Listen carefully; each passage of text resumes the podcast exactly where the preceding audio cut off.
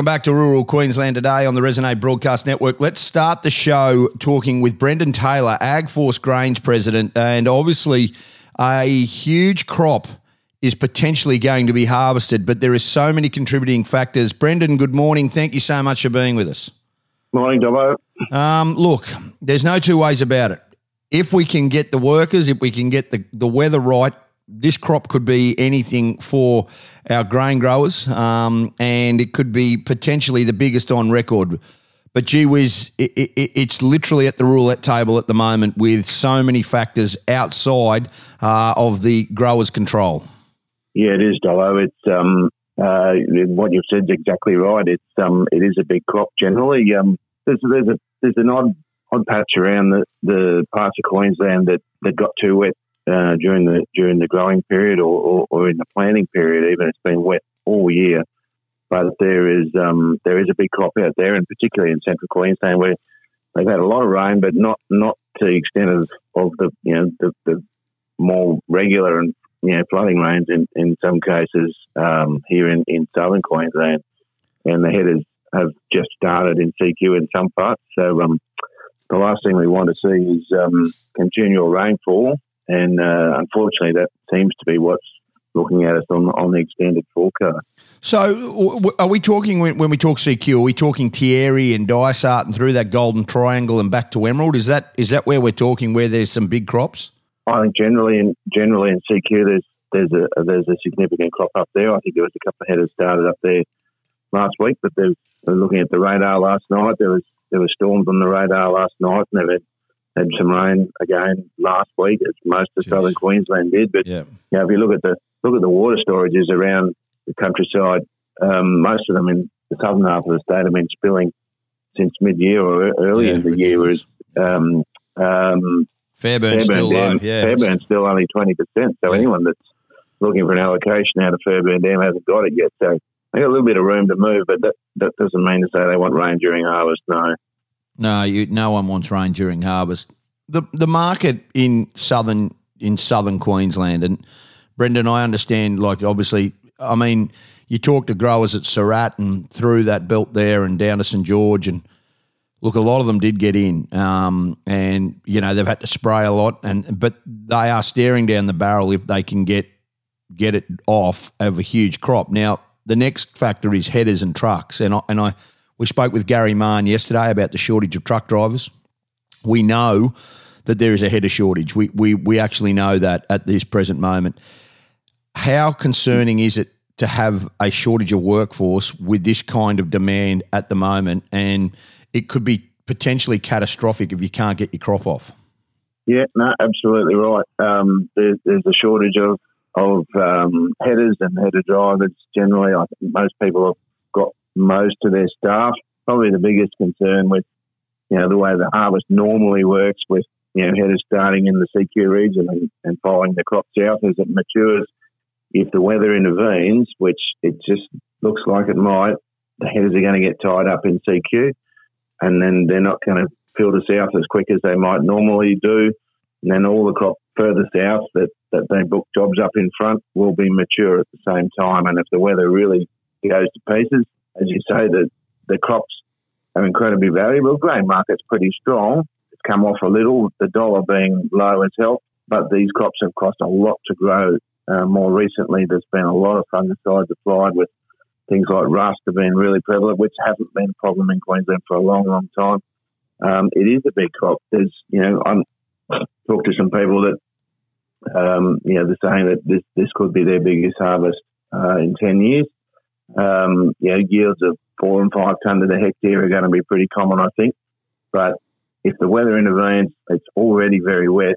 Um, we are really uh, in this part of the world on the downs uh, and large parts of southern Queensland, a couple of big falls away from a proper flood. Like catchments are saturated.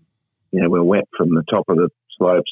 The rivers have already got significant flows in them.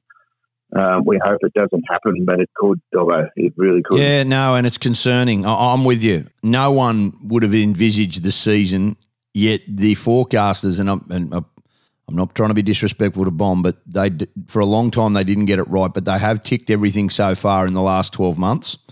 And now predictions. I don't like the doomsday that's coming out of the government at the moment, but we have to be aware of the La Nina and, and the potential for uh, catastrophic floods throughout the Downs and throughout Queensland. Should I mean you look at look at St George and through there? I mean it's just been flowing, you know, for months and months and months and months. They don't need it. I know Condamine and through Dalby and, and, and through Cecil and all through there, they don't need it either. Um, perfect scenario. Stops it raining is, for a little. Know, uh, stops raining for a little bit and then starts after December. Is that is that the best scenario?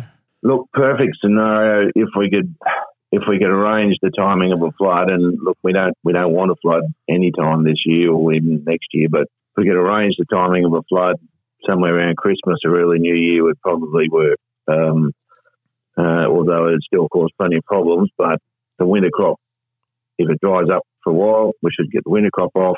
And the other thing it's affecting is the start of the summer crop. But no sure. one can get any sorghum or cotton planted or any summer crops planted at the moment because it's too damn wet to traffic machinery to get the next crop planted. So that's that's the double whammy of all this wet weather at the moment. Is it's it's it's delaying the, the start of the next crop, which should be should be in the ground or going in the ground now, and it's almost it's dried up around here a little bit in the last couple of weeks, just about drying up, and then we don't get a lot of rain. We're just getting that ten or fifteen mils of rain, and that puts you back another week with another ten days. Um, and now, you know, we're literally only a week, couple of weeks away from the start of the earliest harvest uh, in the south here. Um, you're going to get, providing it dries up, we get, we're going to get the planting and the harvest crossover, which always adds logistical problems with staff and trying to do two jobs at once. Um, but you know, with being so wet, uh, even if it even if it doesn't rain the next month, the ground is just so wet infield under the crops. Um, chaser bins are going to just be worth their weight in gold. You're not going to be able to get trucks anywhere near paddocks because drains are literally just full of water. There's, there's oh. water. There's water. There's been water laying in drains for six months that just hasn't moved. Like it's.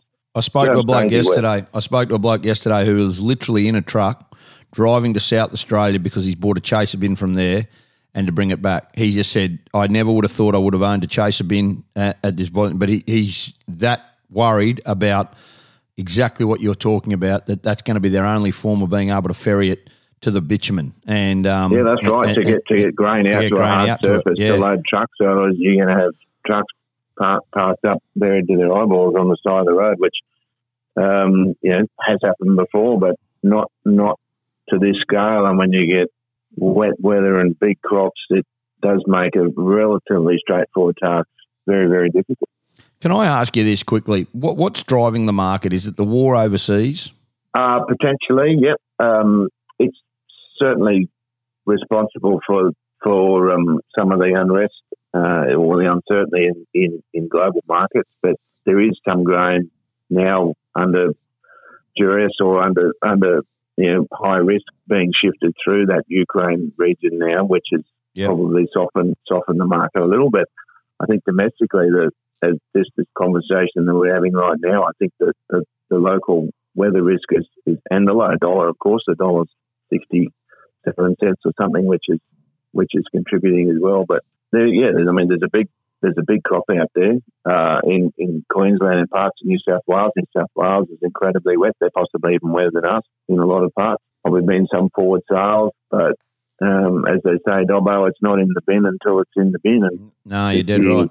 Has has proven that the, yeah. the summer harvest, the latest summer harvest was, and particularly the cotton pick, has been um, dramatically affected by the weather. You know, earlier in the year, and, and it's looks like it's going to do it all over again with the with the winter harvest. But this one could be on steroids. Yeah. Um, well, if, if, if the rain occurs the way it could. Here's hoping it's not. Uh, it is concerning, and we're keeping our thoughts for all grain growers at the moment. Um, we need to focus a little bit more on that in time. Thanks so much for being with us, uh, Brendan Taylor, AgForce Grains President. Thank you so much for being with us this morning. Pleasure as always, Good